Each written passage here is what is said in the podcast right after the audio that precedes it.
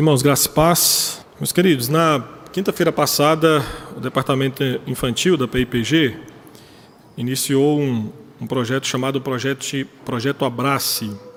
A proposta desse, desse projeto é trabalhar com a inclusão de pessoas deficientes com deficiência física. E na quinta-feira passada nós tivemos o start desse, desse projeto. A primeira parte desse projeto tem como a proposta informar e conscientizar a igreja, não é sensibilizar, mas é conscientizar a igreja dessa realidade existente, muitas vezes ignorada em nosso meio como igreja do Senhor. E como igreja nós falamos de uma forma geral, não apenas a igreja a qual nós fazemos parte e congregamos. Então hoje, como nós temos um, um tempo maior de culto, é, hoje é uma, uma, classe classe única, né? Como geralmente é, nós temos a, o hábito de fazer como igreja, nós iremos aproveitar esse momento então para que possamos pensar um pouquinho a respeito desse assunto, já trazendo essa ideia de informar e conscientizar a igreja sobre esse assunto. Então hoje nós vamos falar um pouquinho sobre a teologia da inclusão.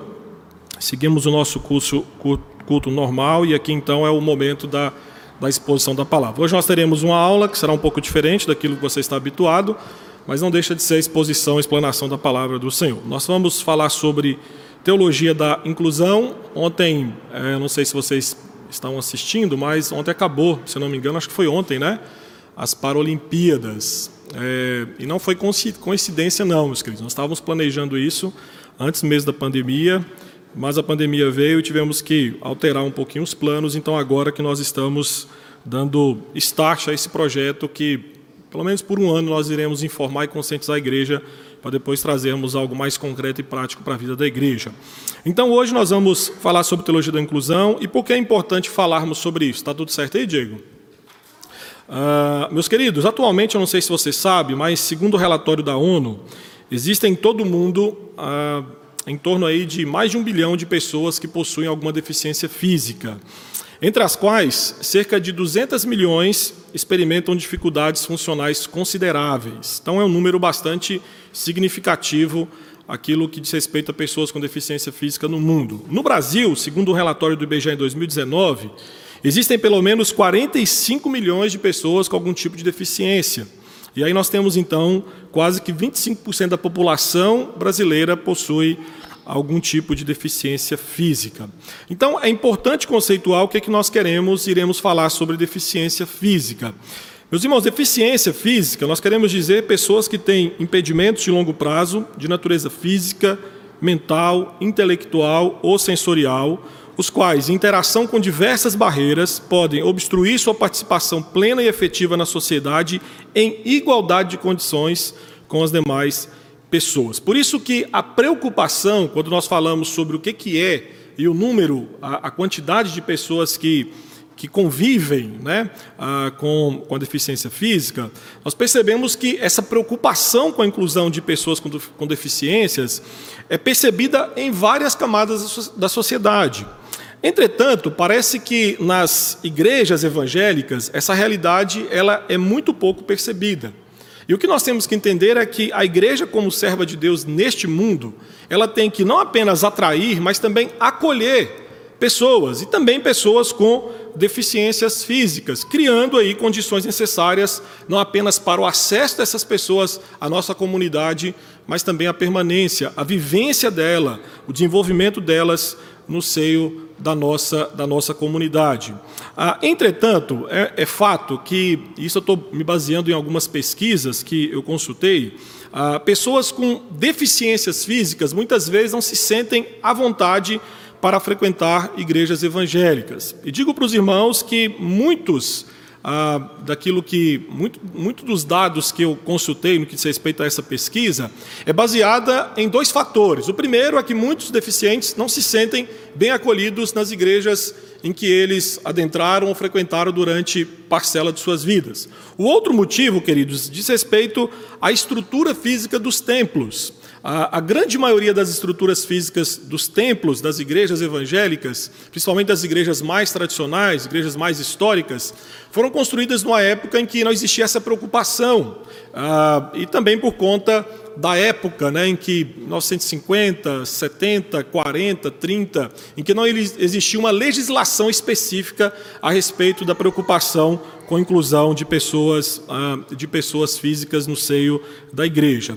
Outro fator importantíssimo, e nós iremos falar um pouquinho isso durante, durante esse estudo, ah, tem a ver com a teologia referente à inclusão desse público apresentado nessas comunidades. A teologia determina muito se de fato um deficiente, uma pessoa com deficiência física, há de se sentir acolhido ou não no seio da igreja. Então eu quero aqui pontuar o que eu quero dizer por teologia da, da inclusão.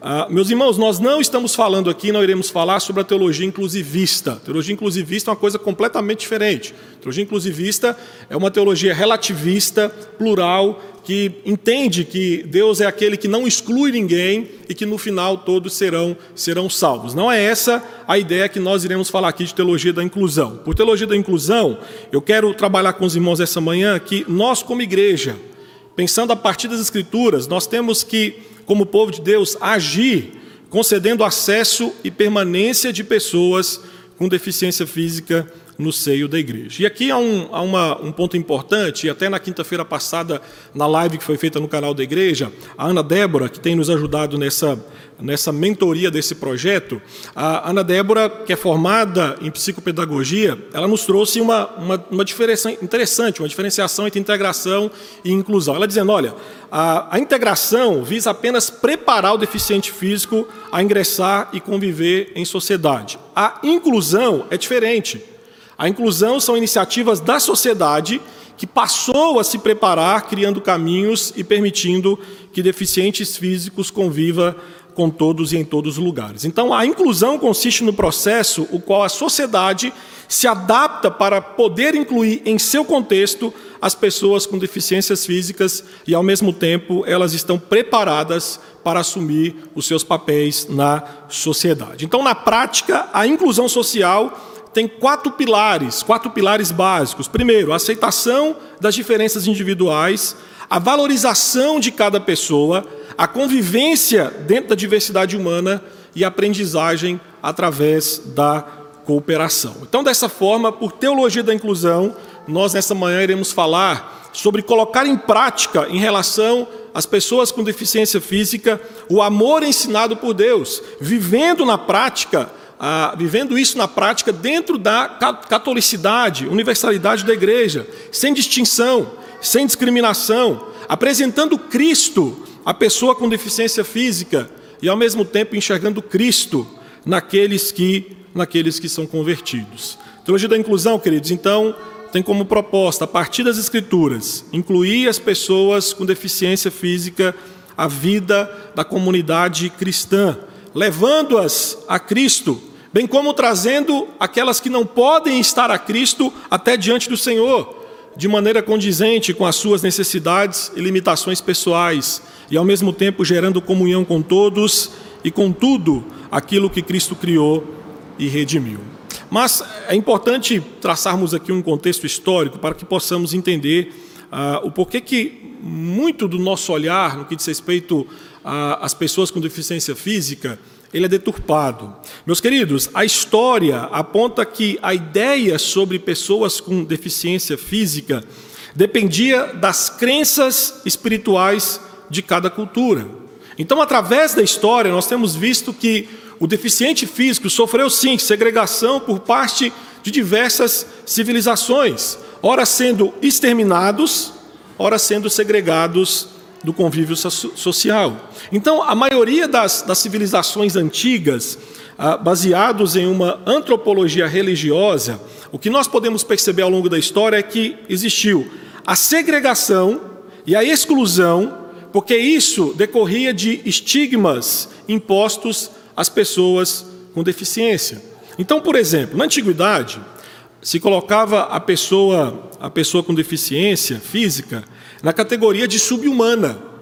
Ah, por exemplo, os babilônios, eles entendiam que quando uma criança nascia com deficiência, aquilo ali ou era ou era a mão de, de, de, dos deuses pesando sobre o povo, porque aquilo ali anunciava o presságio de coisas terríveis que iriam acontecer àquela nação.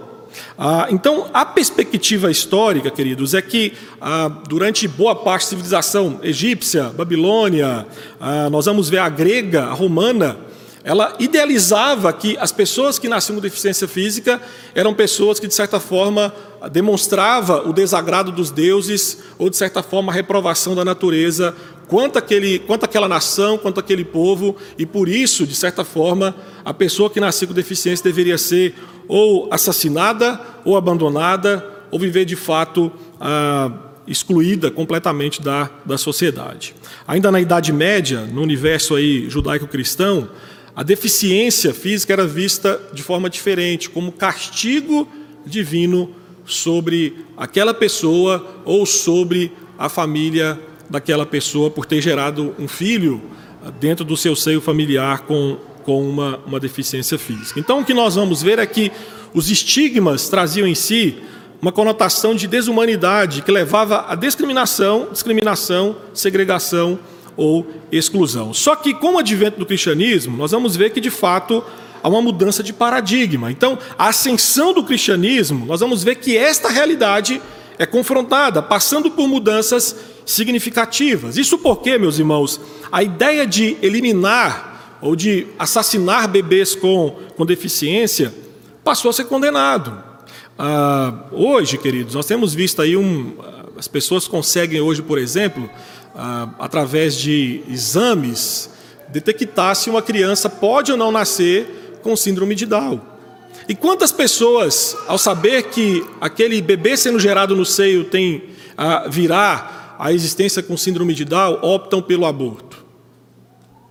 Então, mesmo em uma cultura em que o cristianismo, de certa forma, floresceu, como a nossa, nós vivemos pessoas que ainda convivem com essa realidade, em que optam simplesmente por exterminar a vida de uma, de uma criança, porque consegue saber antes se aquela criança virá essa existência com alguma, alguma síndrome ou alguma, ou alguma deficiência. O que nós vamos ver é que a partir do cristianismo, queridos, de fato, o direito à vida passou a ser defendido pelos cristãos, porque o cristão começou a ensinar, a pregar, e por conta daquilo que as Escrituras nos ensinam, a defender que todos os seres humanos são vistos como criação de Deus. E como criação de Deus, criada à imagem e semelhança de Deus, todos os seres humanos são merecedores de respeito à vida e um tratamento caridoso, amoroso misericordioso. Então, o advento do cristianismo, nós vamos ver ao longo da história várias demonstrações práticas disso, de pessoas que de fato lutaram para que essa perspectiva quanto ao deficiente físico fosse completamente mudado e muito por conta da sua cosmovisão, sua cosmovisão cristã. Entretanto, a Bíblia também, queridos, nos fala sobre isso, e é importante pensar o que, que a Bíblia fala sobre pessoas com deficiência física. O que nós temos que entender, queridos, é que, de fato, desde Gênesis 3, ah, nós vamos ver ali em Gênesis 3 a queda do homem em pecado. Então, nós vivemos desde Gênesis 3 em uma realidade caída. E aí, meus irmãos, todos nós que pecamos em Adão, de certa forma, nós sofremos os efeitos trágicos da queda. Por isso que a Bíblia não omite falar sobre pessoas com deficiência física. Nós vemos pessoas com deficiência visual. Por exemplo, Jacó, lá em, em Gênesis 30, 33, vai falar que ele adquiriu a, a, deficiência visual por conta da idade. Deficiência física, Mefibosete, lá em 2 Samuel, vai falar o acidente daquele filho de Jonatas que estavam fugindo e a, a mulher que cuidava dele deixou cair e ele ficou ah, de certa forma, com as, duas, com as duas pernas paralisadas, paralítico.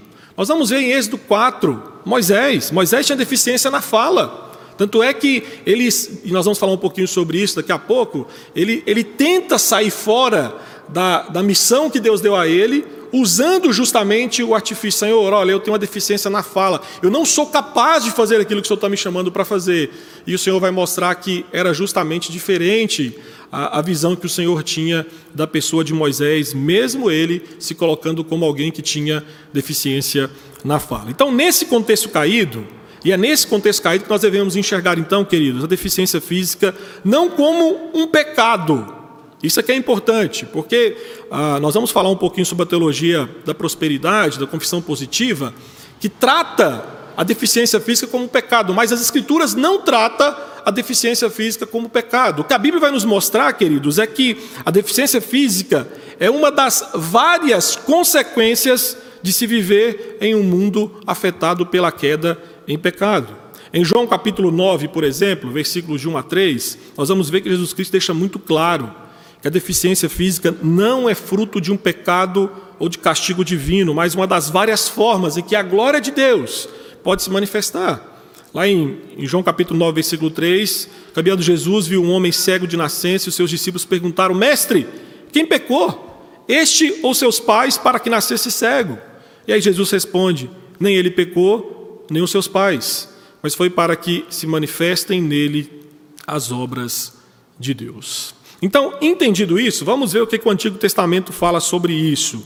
É claro que eu não vou trazer todas as passagens bíblicas, mas apenas aquelas, pontuar apenas aquelas que são que eu julgo ser as mais importantes para esse assunto. Meus irmãos, um ponto muito importante de destacar aqui é que erroneamente muitos dizem que o Deus do Antigo Testamento é um Deus diferente do Deus do Novo Testamento. E vão dizer, olha, o Deus do Antigo Testamento era um Deus que era contrário às pessoas com deficiência física. Entretanto, essa é uma visão errada, porque o Deus do Antigo Testamento é o mesmo Deus do Novo Testamento. Porque se nós não crermos assim, nós temos que ignorar e passar Deus como mentiroso, porque o próprio Senhor fala que Ele é o mesmo ontem, hoje, eternamente, que Ele não muda. Então, o que nós temos que enxergar é que, ao analisar de fato aquilo que o Antigo Testamento, o Antigo Testamento fala sobre pessoas com deficiência física, nós precisamos primeiramente entender, queridos, o texto bíblico dentro do seu contexto social, histórico, bem como à luz do plano do plano redentivo. E aí é fato que quando nós vamos para alguns textos bíblicos sobre a ótica da cultura que nós estamos inseridos hoje, parece sim que Deus em alguns momentos exclui as pessoas com deficiência. Mas nós precisamos entender que, como todas as outras culturas do mesmo contexto histórico em que o Antigo Testamento foi, foi escrito, o povo de Israel, queridos, é exortado por Deus a não desprezar pessoas com deficiência. Mas, de certa forma, queridos, é, nós vamos ver que o povo de Israel, é, e a única diferença do povo de Israel para com os outros povos que diz respeito à deficiência física era que o povo de Israel, longe do ideal de Deus, excluía sim aqueles que nasciam com deficiência. A diferença era que não assassinava as pessoas que viviam com, com deficiência. Né? Mas a, a discriminação era a mesma e muito parecida com aquela que era praticada por culturas e por povos que não conheciam o Deus da palavra do Senhor. Então, o que nós vamos ver é que, de acordo com algumas leis do Antigo Testamento, o Senhor priva, o Senhor, o Senhor de certa forma exorta o povo de Israel a não cometer abuso contra as pessoas que possuíam deficiência bíblica, outro, uh, deficiência física. Outro ponto importante é que na Bíblia, querido, isso aqui é muito importante, no período bíblico, não existia distinção entre doença e deficiência física. Então, por exemplo, uma hanseníase era discriminada, era visto como algo, como castigo do Senhor e era colocado à parte, à parte da, da, da sociedade. Ah, há um texto lá em Levítico 21, 16 a 23, que Deus excluía pessoas com deficiência do lugar santíssimo. Ah, disse mais o Senhor a Moisés: falarão dizendo: Ninguém dos teus descendentes, das suas gerações, em que houver algum defeito, se chegará para oferecer o pão do seu Deus, pois nenhum homem em que houver defeito se chegará como homem cego ou coxo, de rosto mutilado ou desproporcionado, homem que tiver o pé quebrado ou mão quebrada, ou corcovado ou anão, ou quem tiver belida no olho, ou sarna ou impingens, ou que tiver testículo quebrado. Nenhum homem da descendência de Arão, sacerdote, em quem houver algum defeito, se chegará para oferecer as ofertas queimadas do Senhor ele tem defeito, não se chegará para oferecer o pão do seu Deus. Comerá o pão do seu Deus, tanto do Santíssimo como do Santo. Porém, até o véu não entrará, nem se chegará ao altar, porque tem defeito, para que não profane os meus santuários, porque eu sou o Senhor que os santifico. Ah, esse peditivo, queridos, de, de entrar no lugar santíssimo, não aplicava apenas às pessoas com deficiência física. Na verdade, se aplicava à grande maioria dos israelitas. Apenas o sumo sacerdote da tribo de Levi poderia entrar, por exemplo, no Santo dos Santos. Além disso, as pessoas da tribo de Levi que tinham deficiência eram excluídas apenas de entrar no Santo dos Santos. Mas, como diz o texto aqui, podiam comer do pão sagrado e desfrutar de todo o resto do santuário. O ponto importante nesse texto aqui não é a exclusão de pessoas com deficiência física, mas enfatizar a perfeição e a pureza diante de Deus. E lembre-se que até os animais sacrificados deveriam ser sem defeitos, porque a imperfeição física simbolizava a, a, a perfeição física simbolizava a perfeição a perfeição total diante do Senhor. Deus exigia a perfeição porque Ele é perfeito em todos os sentidos. E aí, queridos, esse ideal de perfeição, como nos mostra Hebreus, só foi alcançado através da pessoa de Jesus Cristo.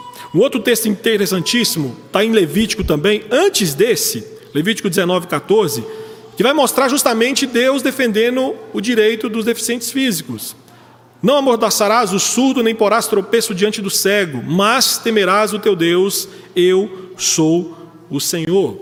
Esse texto aqui, queridos, Levítico 19, se você observar o versículo 2, é um contexto em que o Senhor fala de santidade pessoal. Então Moisés deveria instruir o povo a como se relacionar com Deus através da vida em comunidade. Então aqui Deus promulga uma lei contra o abuso de pessoas com deficiência física. E o texto menciona a surdez e a cegueira, deficiência auditiva e visual. E aqui descreve então, queridos, ações de abuso em decorrência das limitações existentes por causa da deficiência física. E o que é mais forte nesse texto é que Deus se coloca contra essas atitudes cruéis feitas intencionalmente. É quando alguém se aproveita da fraqueza da limitação física de uma pessoa e atinge a dignidade dessa pessoa.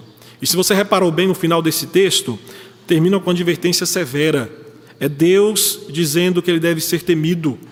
E quem desobedece esse tipo de lei estabelecida pelo Senhor, como o próprio Senhor diz, deveria sim temer o poder do Senhor, que tem de fato total autoridade para esmagar quem se coloca diante de da sua lei. Então, Levítico 19, 14, nós vamos ver que Deus defende aqueles que, por causa da deficiência física, não podem se defender, especificamente nas áreas em que são mais vulneráveis. Mas há um outro texto que eu já citei para os irmãos, que é Êxodo 4, versículos 10 a 14, em que Moisés usa a deficiência para não cumprir a vontade de Deus. Ah, então disse Moisés ao Senhor: Ah, Senhor, eu nunca fui eloquente, nem outrora, nem depois que falaste a teu servo, pois sou pesado de boca e pesado de língua. Respondeu-lhe o Senhor: Quem fez a boca do homem, ou quem faz o mudo ou o surdo, ou o que vê ou é cego? Não sou eu, o Senhor? Vá, pois, agora, e eu serei com a tua boca, e te ensinareis o que há de falar. Ele, porém, respondeu: Ah, Senhor, envia aquele que há de enviar, menos a mim. Então se acendeu a ira do Senhor contra Moisés e disse: não é Arão, o levita, teu irmão? Eu sei que ele fala fluentemente, e eis que ele sai ao teu encontro, e vendo-te, se alegrará em seu coração. Tu, pois, lhe falarás e lhe, e lhe porás na boca as palavras. Eu serei com a tua boca e com a dele, e vos ensinarei o que deveis fazer. Ele falará por ti ao povo, ele será por boca, e tu lhe, será, lhe serás por Deus. Então, a deficiência de Moisés era relacionada com, com a fala, e ele usa essa, essa condição de pessoa com deficiência na fala para não cumprir aquilo que Deus havia lhe dado como, como missão.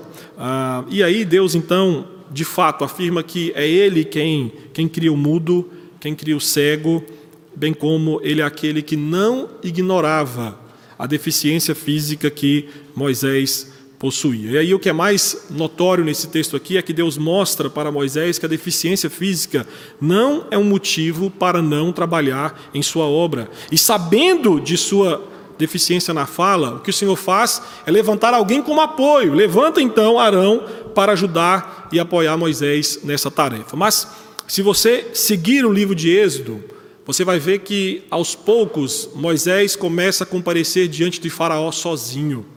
Aos poucos a figura de Arão sai e Moisés começa a se colocar diante de Faraó sozinho, a ponto de Estevão, lá em Atos 7,22, dizer que Moisés era poderoso em palavras e obras. Então, de certa forma, o que Moisés precisava era apenas de um apoio, de alguém para que pudesse acompanhá-lo. E é isso que Deus faz. Deus não ignora a realidade que Moisés tinha uma deficiência, mas ao mesmo tempo mostra que isso não era impeditivo para que ele pudesse servi-lo e ser o homem de fé que ele, que ele veio a se tornar. No Novo Testamento nós vamos ver que essa perspectiva ela fica muito focada na pessoa de Cristo. Então nós vamos ver que há, há várias passagens em que Jesus Cristo não evita o contato com pessoas que têm deficiência, pelo contrário, Cristo convida essas pessoas a fazer parte do seu reino. Então, ao invés de deixá-las impotentes, né, carentes de respeito, o que nós vamos ver é que Cristo deu-lhes dignidade. Cristo conversa com elas, Cristo toca, Cristo mostra que elas não tinham nenhuma culpa por conta da deficiência física que elas que elas possuíam. E aí então eu quero pegar apenas um texto, que é um texto que eu creio ser emblemático, lá em Lucas 14, versículos 12 e 13 e depois 16 a 23, em que os deficientes físicos são convidados para um grande banquete. Ah, diz também o que havia convidado: quando deres um jantar ou uma ceia, não convides os teus amigos, nem teus irmãos, nem teus parentes, nem vizinhos ricos, para não suceder que eles, por sua vez, te convidem e sejas recompensado. Antes, ao dares um banquete, convida os pobres, os aleijados, os coxos e os cegos. Ele, porém, respondeu: Certo homem deu uma grande ceia e convidou muitos. A hora da ceia convidou seu servo para avisar aos convidados: Vinde, porque tudo já está preparado. Não obstante, todos a uma começaram a escusar-se. Disse o primeiro: Comprei um campo e preciso vê-lo. Rogo-te que me tenhas por escusado. Outro disse: Comprei cinco juntas de boi e vou experimentá-las. Rogo-te que me tenhas por escusado. E outro disse: Casei-me e por isso não posso ir. Voltando o servo, tudo contou ao seu senhor. Então, irado, o dono da casa disse ao seu servo: Sai depressa para as ruas e becos da cidade, e traz para mim os pobres, os aleijados, os cegos e os coxos. Depois lhe disse o servo: Senhor, feito estar como mandaste, e ainda há lugar. Respondeu o Senhor: Sai pelos caminhos e atalhos e abriga e, abri, e obriga a todos a entrar, para que fique cheia a minha casa. Aqui o Senhor está confrontando os senhores da lei, aqui é um, é um, um paradigma bastante importante em que Cristo, ah, constantemente você vai ver que os milagres de Cristo, principalmente no que diz respeito a pessoas com deficiência física, ah, cegos, é, mudos, né, é, pessoas que tinham deficiência na fala, ah, na é, deficiência física, por exemplo, os coxos, aleijados, como é, como é descrito aqui, apesar de ser termos que não são usados mais, ah, nós vamos ver que Cristo sempre realiza na presença de líderes judaicos. Por quê? Porque um dos propósitos de Cristo era confrontá-los porque eles consideravam donos da dignidade moral, eles se sentiam o ápice ou a nata da espiritualidade que existia em Israel. Então, os líderes judeus, eles acreditavam que os deficientes físicos eram castigados por Deus por causa de seus pecados ou por causa dos pecados dos seus pais. Mas Cristo rechaça isso. Não só lá em João capítulo 9, como aqui também em Lucas capítulo 14, dando-lhe dignidade e incluindo-os em seu reino. O que Lucas 14 nos mostra é que pessoas com deficiência são bem-vindas no reino de Deus, porque Jesus, ao contar essa parábola, queridos, deixa claro que eles estão incluídos. Essa parábola, como nós lemos aqui, um homem rico convida amigos para um grande banquete, mas eles arranjam desculpas para não comparecer. E aí, por causa disso, então, o anfitrião enviou seu servo para, como diz o versículo 21, para os pobres, os aleijados, os cegos e os coxos. E nessa parábola, o homem rico é uma figura que aponta para Deus, e o banquete aponta para o seu reino. Então, na parábola, o reino de Deus é um lugar em que todos desfrutam do mesmo convite da graça e apreciam do mesmo banquete. Para fazer parte desse reino, os deficientes não precisam ser curados, apenas receber e desfrutar pela graça divina do banquete que lhes é oferecido pelo Senhor. E aí, queridos, nós, tendo essa base bíblica, nós temos que caminhar um pouquinho e pensar o seguinte: e a igreja?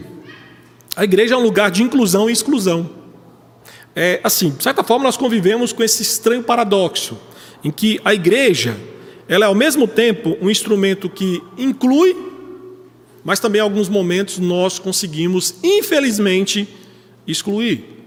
Nós temos, a partir da Bíblia, queridos, e principalmente da vida e da obra de Cristo, subsídios suficientes para praticar a inclusão de pessoas com deficiência na vida da igreja. Só que de forma contraditória, nós conseguimos praticar a exclusão quando nós utilizamos teologias hermenêuticas errôneas, distorcendo o que a Bíblia fala a respeito desse assunto.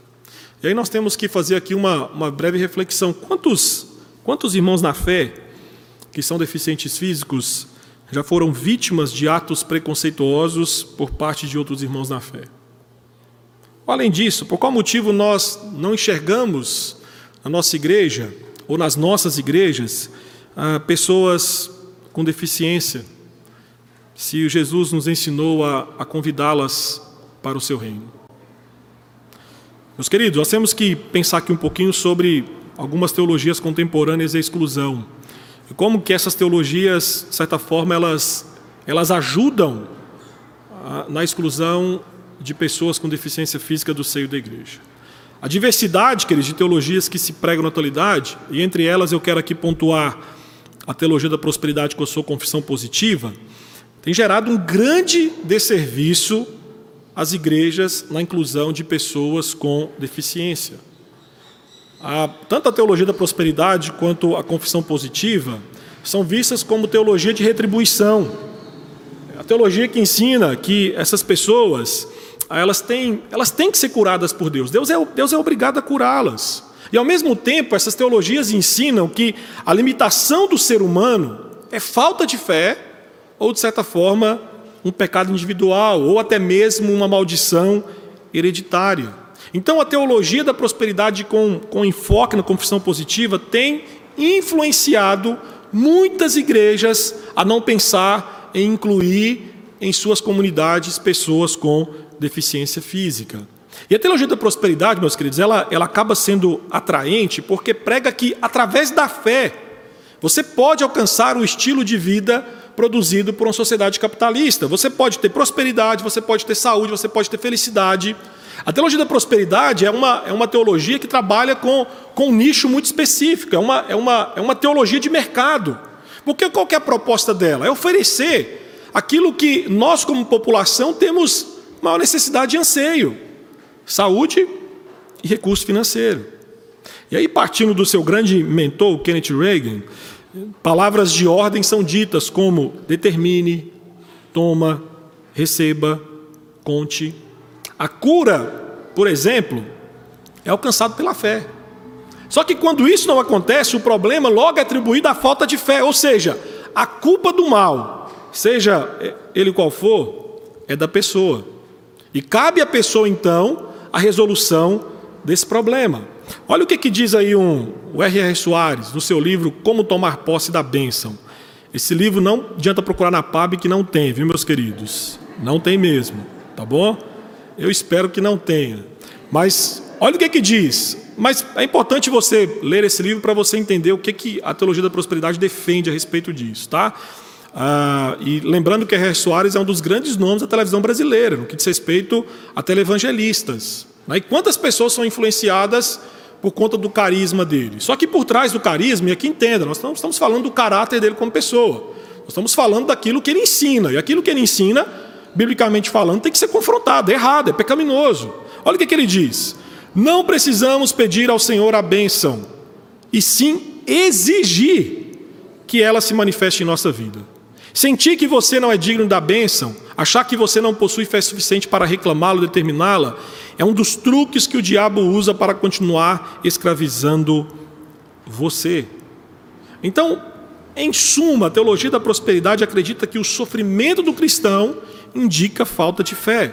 Então, a marca do cristão cheio de fé e bem-sucedido é a saúde física, emocional, espiritual e financeira. Pobreza, doença, dentro da teologia da prosperidade, são resultados visíveis do fracasso cristão que vive em pecado ou que possui uma fé insuficiente. E aí, nessa linha de raciocínio, queridos, o deficiente físico, segundo essa teologia, pode e deve exigir do Senhor a sua cura e Deus terá de atendê-lo. Baseado aí, por exemplo, o, o Kenneth Reagan, ele diz em um dos seus escritos que Jesus levou todas as enfermidades, agora nós não precisamos mais levá-las. Isso ele dizendo no que diz respeito à confissão positiva. E aí, observe bem o que, que diz aí outro uh, Edir Macedo. A Ruth Esperandio escreveu um livro chamado Retribuição, Prosperidade e Graça, em que ela fala bastante sobre a teologia da prosperidade e pega como, como ponto de partida aquilo que Edir Macedo defende. E olha o que Edir Macedo diz em, um dos seus, em uma das suas obras. A partir dessa convicção de fé, a pessoa passa a fazer de sua posse todas as promessas de Deus firmando-se especialmente na cura divina, dizendo consigo mesma: Se o Senhor Jesus tomou nossas enfermidades, carregou nossas dores, ele tomou meu câncer. Como a palavra de Deus não pode mentir, então esse câncer é uma mentira do diabo em minha vida. Eu não aceito em nome do meu Senhor Jesus. Esse tipo de teologia, queridos, esvazia da igreja a sua responsabilidade de cuidado e inclusão de pessoas com deficiência física. Pior ainda, coloca sobre a pessoa um jugo que está além dela, que é justamente mudar a sua situação, ou seja, a sua fé vai resolver a deficiência física que, que você tem. Então, nesse contexto teológico, de fato, não há espaço para inclusão de pessoas com deficiência, porque nesse contexto, todos devem ser curados e os que não recebem cura acabam não se sentindo dignos de se tornarem membros dessa comunidade porque são responsabilizados pelo seu, pelo seu estado de limitação física. Os conceitos aí, né, de falta de fé ou de presença de pecados apregoados pela teologia da prosperidade contribuem para marginalizar e excluir as pessoas com deficiência física de suas comunidades e de seus programas. Por isso que é importante sair daquilo que é errado no que diz respeito à interpretação das Escrituras, quanto à deficiência física, e partir para pressupostos bíblicos para uma teologia da, da inclusão. Primeiramente, queridos, Deus e o valor do ser humano. A Gênesis 1,26 vai falar sobre a Imagudei, que Deus criou cada pessoa igualmente à sua própria imagem e semelhança. E aí, como portadores da imagem divina, todas as pessoas têm, têm, um, têm inestimável valor e dignidade diante de Deus e merecem honra merecem respeito, merecem proteção, merecem amor, porque todos foram criados por Deus e para a glória de Deus. Meu querido, o que nos diferencia de uma pessoa com deficiência física é apenas um laudo médico, porque a identidade e o valor de uma pessoa com deficiência física não são pautados em sua deficiência, mas em ele ser, em ele ser criado à imagem e semelhança de Deus, como nós também o somos. O Salmo 139 revela que cada pessoa é única e maravilhosamente criada por Deus. Então, nós não somos produzidos em série, mas nós somos feitos, de certa forma, à mão. Nós somos uma bela obra da arte divina. Tem um excelente livro da, da Brenda, Brenda Dark que chama uh, Deficientes, o Desafio da Inclusão, em que ela defende que a, a, a deficiência física é uma manifestação da pluralidade da criação divina. E olha o que ela diz em parte do seu livro. Pluralidade é, na verdade, parte da realidade que todos vivemos. Ninguém é igual a ninguém, cada pessoa é única. Deus nos criou individualmente. A diversidade é nossa experiência comum. O que pesa para nós é a amplitude da diversidade. A compreensão de que alguns nascem sem braços ou que falam por sinais e gestos, em vez de usar palavras, deve ser parte da nossa formação como cidadãos do reino de Deus. Então, o que nós precisamos fazer, queridos, é de fato abraçar essa pluralidade na criação de Deus, compreendendo que todos os seres humanos são criados à imagem e semelhança de Deus. Um outro pressuposto é que Cristo é o nosso acesso e a nossa permanência diante de Deus. Meu querido, Cristo se encarnou, Cristo conviveu com os excluídos, não só socialmente falando, mas também espiritualmente falando. Na verdade, meus queridos, Cristo conviveu com deficientes espirituais. Em sua encarnação, Cristo voluntariamente experimentou aquilo que poucos passam: vulnerabilidade e deficiência física. A fim de nos salvar, lá na cruz, Cristo se submeteu, queridos, a uma, a uma condição de deficiência, se podemos assim dizer. Por quê? Porque lá naquela cruz, ele não podia fazer nada por si. Naquela cruz, ele ficou imobilizado, totalmente limitado em suas ações e capacidade de se defender. Então entenda que Cristo se fez um de nós para nos dar acesso e permanência diante de Deus. Cristo não evitou o contato com pessoas falhas e pecadoras ou sem deficiência, mas convidou a todos para participar do banquete do seu reino. Lá em João capítulo 14, versículo 6, Jesus nos fala sobre isso, que ele não apenas abriu o caminho, mas ele mesmo é o caminho de acesso ao Pai. Nós não poderíamos jamais chegar até a pessoa de Deus se Cristo não fosse o caminho, o caminho através do qual nós passamos para não apenas ter acesso diante do Senhor, mas também permanência diante do Senhor. Há um outro texto lá em Gálatas, capítulo 3, versículo 28, em que Paulo fala que não há judeu nem grego, não há escravo nem livre, não há mulher nem homem, porque todos vós sois um em Cristo Jesus. Nós fomos por causa de Cristo incluídos na família de Deus. E um outro pressuposto, queridos, é a igreja como corpo de Cristo. Uma das várias imagens que a Bíblia fala da igreja, ela fala que nós somos o corpo de Cristo. E esse corpo é formado por vários por vários membros. Então, todos aqueles que professam a fé em Cristo, sendo pessoa com ou sem deficiência física, é membro deste corpo. E na igreja, queridos, como corpo de Cristo, não somos todos iguais, mas todos somos importantes. Cada cristão, como membro do corpo de Cristo, recebeu do Espírito Santo dons para edificar a igreja. 1 Coríntios capítulo 12 vai falar sobre isso, que não existe membro mais importante ou membro menos importante, pelo contrário. 1 Coríntios 12 vai nos mostrar que os valores do reino de Deus são diferentes deste mundo, porque os frágeis são fortes, os insignificantes são importantes.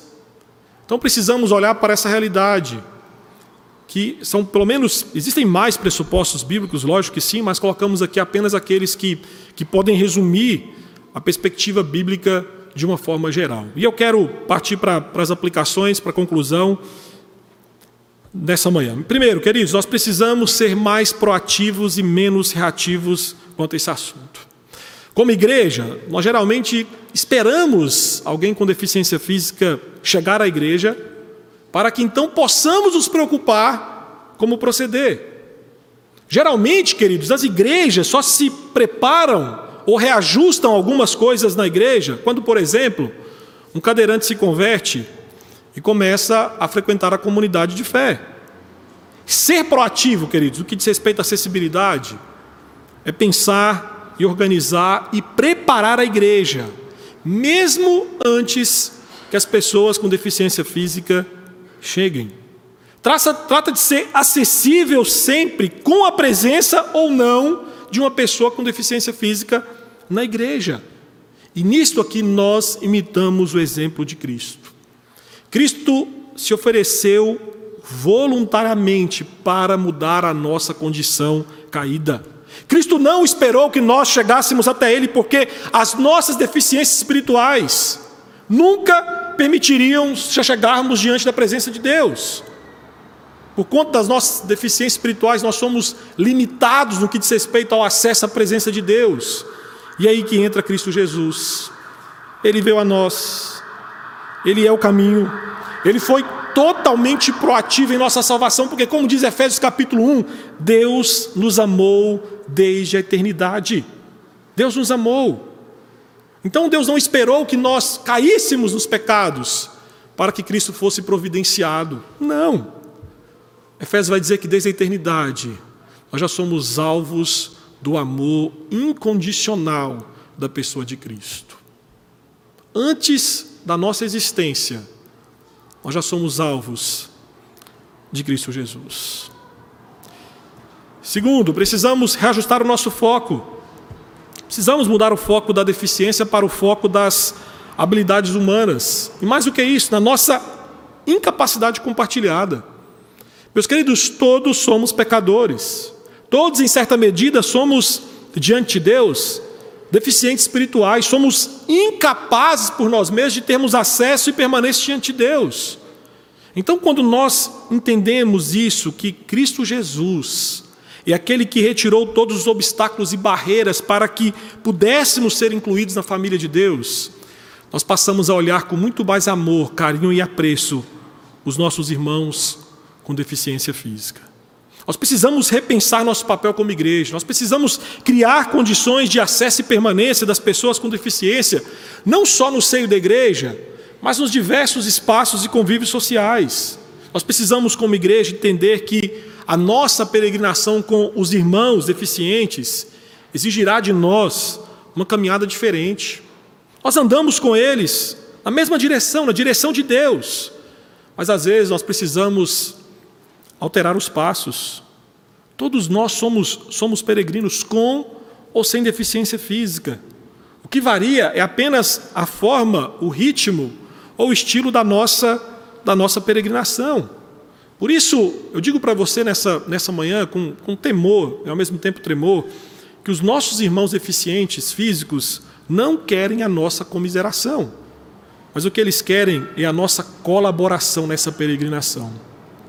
Por isso precisamos reajustar o nosso foco, entender que somos todos pecadores, que servimos ao mesmo Cristo e que caminhamos juntos, às vezes num ritmo mais acelerado, às vezes num ritmo mais compassado mas caminhamos juntos para nos comparecermos diante do banquete celestial e eterno de Cristo Jesus.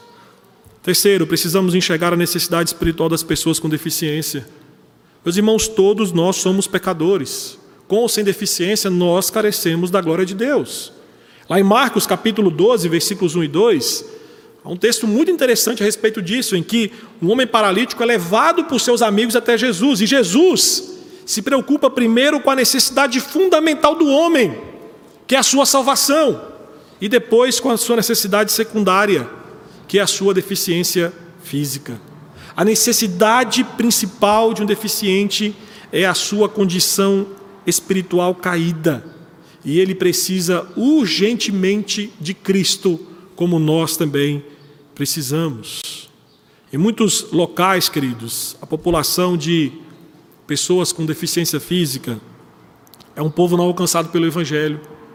São invisíveis quando não são esquecidos ou excluídos. Nós temos pessoas próximas às igrejas que são ignoradas, pessoas com deficiência física que são ignoradas, porque muitas delas não conseguirão vir até a igreja. É aí que entra o papel da igreja. Se não podem vir a nós, que nós nos dirijamos até elas.